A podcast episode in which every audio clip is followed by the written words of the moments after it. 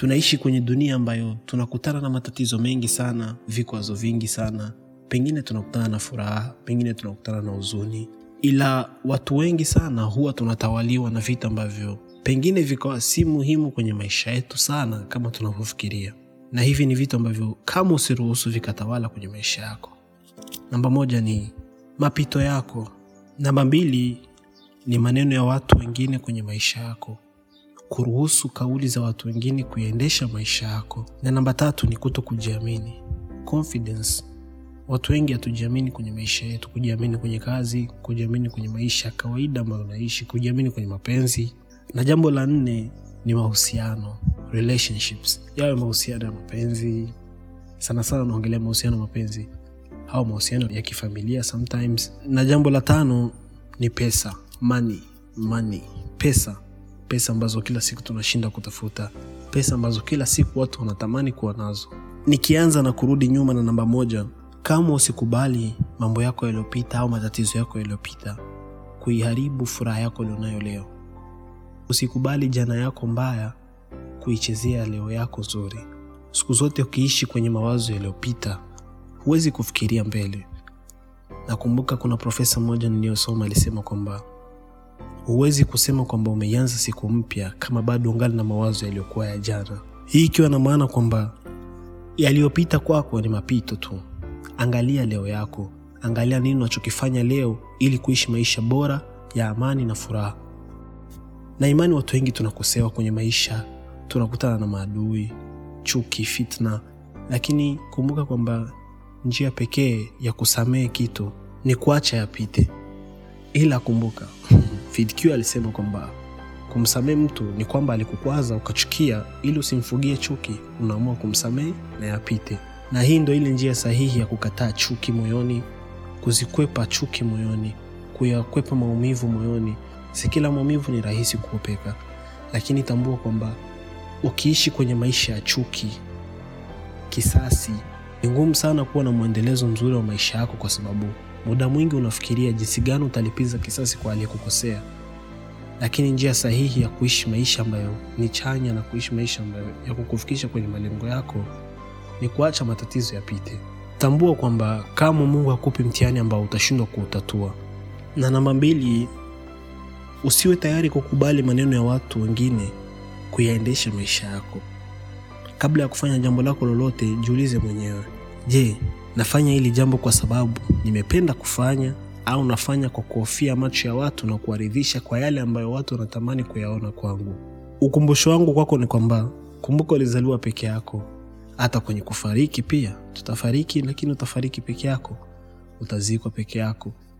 Kwa hiyo fanya kile ambacho ni furaha ya maisha yako wewe ili mradi kwamba hukosei wala hukatai ushauri ambao ni muhimu sana kwenye maisha yako kwa wale ambao walokuzidi umri akili na maarifa pia. Na jambo la tatu ni lile ambalo linagusa watu wengi sana. Obviously hata mi lishawi kunigusa. Watu wengi tuna tatizo hili la kuto kujiamini kuto kuziamini fikra zetu kuto kuyaamini maamuzi yetu. Wengi huwa tunashindwa kufika malengo ya ndoto zetu kwa sababu tunawasikiliza watu ambao hata kwenye maisha yao wao bado hawajakamilisha ndoto zao lakini wao ndio wanakuwa washauri wakuu wa ndoto zetu kutukatisha tamaa kutuonyesha kwamba tunachokifanya hatuwezi kufika tunapokwenda kwa sababu wao hawaendi huko tunapokwenda. Ila ningependa uelewe kwamba hakuna kitu huwezi kufanya kwenye maisha yako hakuna ambacho huwezi kupata. Huwezi kuwa mtu yoyote wa mfano mkubwa wa kuigwa baadaye kama hujiamini mwenyewe. Utakapoanza kujiamini mwenyewe basi kila kitu kitawezekana njia zitafunguka akili itapanuka na utajifunza kufikia malengo na ndoto ambazo unatamani kufikia kwenye maisha yako. Na jambo la nne mahusiano relationships. Hii inawagusa watu wengi sana.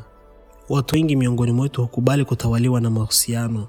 Na hii ni pale ambapo unaamini kwamba bila mtu mwingine kuwa karibu na wewe huwezi kuipata furaha au kwa wale ambao unakuwa kwenye mahusiano yasiyokuwa na furaha ila bado unakubali kuteseka kwa kuogopa kumpoteza mtu ambaye hakupendi kwa kuogopa kumpoteza ambaye hatuumia akikukosa kwenye maisha yake ningependa uelewe kwamba aliyekuacha kakuacha basi nawe jifunze kumwacha aende, na wewe jiandae kuitazama mbele yako na kufanya yale ambayo ni muhimu na sahihi kwenye maisha yako. Ukumbuke kwamba unaweza kumpeleka punda mtoni, ila huwezi kumlazimisha kunywa maji. Na la mwisho kabisa ni pesa, money, money. Hii nayo ndio hutawala watu wengi sana, ila haina maana kwamba usitamani pesa au kutafuta pesa. Ninachoongelea mimi ni kwamba usiruhusu maamuzi yako kutawaliwa na pesa. Kama maamuzi yako yanakufanya kuchagua jambo ambalo linahusishwa na pesa pekee, basi tambua unafanya maamuzi mabaya sana. Kinachofaa na unachotakiwa kupata ni kile utakachofanya kwa kushauriana na moyo wako. Pindi utakapokubali kwamba pesa unayoitafuta ndio iwe mwongozo wa maisha yako, basi tambua utakuwa unawakosea wengi sana. Pengine ikawa ndo sababu ya kuisahau jana yako. Pesa hutujaza kiburi. Pesa itakapokutawala itakuona uone kwamba dunia nzima na uwezo wa kuimiliki. Pesa yako itakapokutawala utazikosa fikra za wengine na kuamini kwamba maamuzi pekee na sahihi ya maisha yako ni pesa zako, na hapo ndio mwanzo wa kukosea.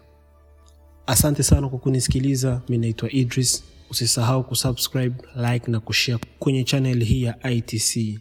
It's your time to change your life.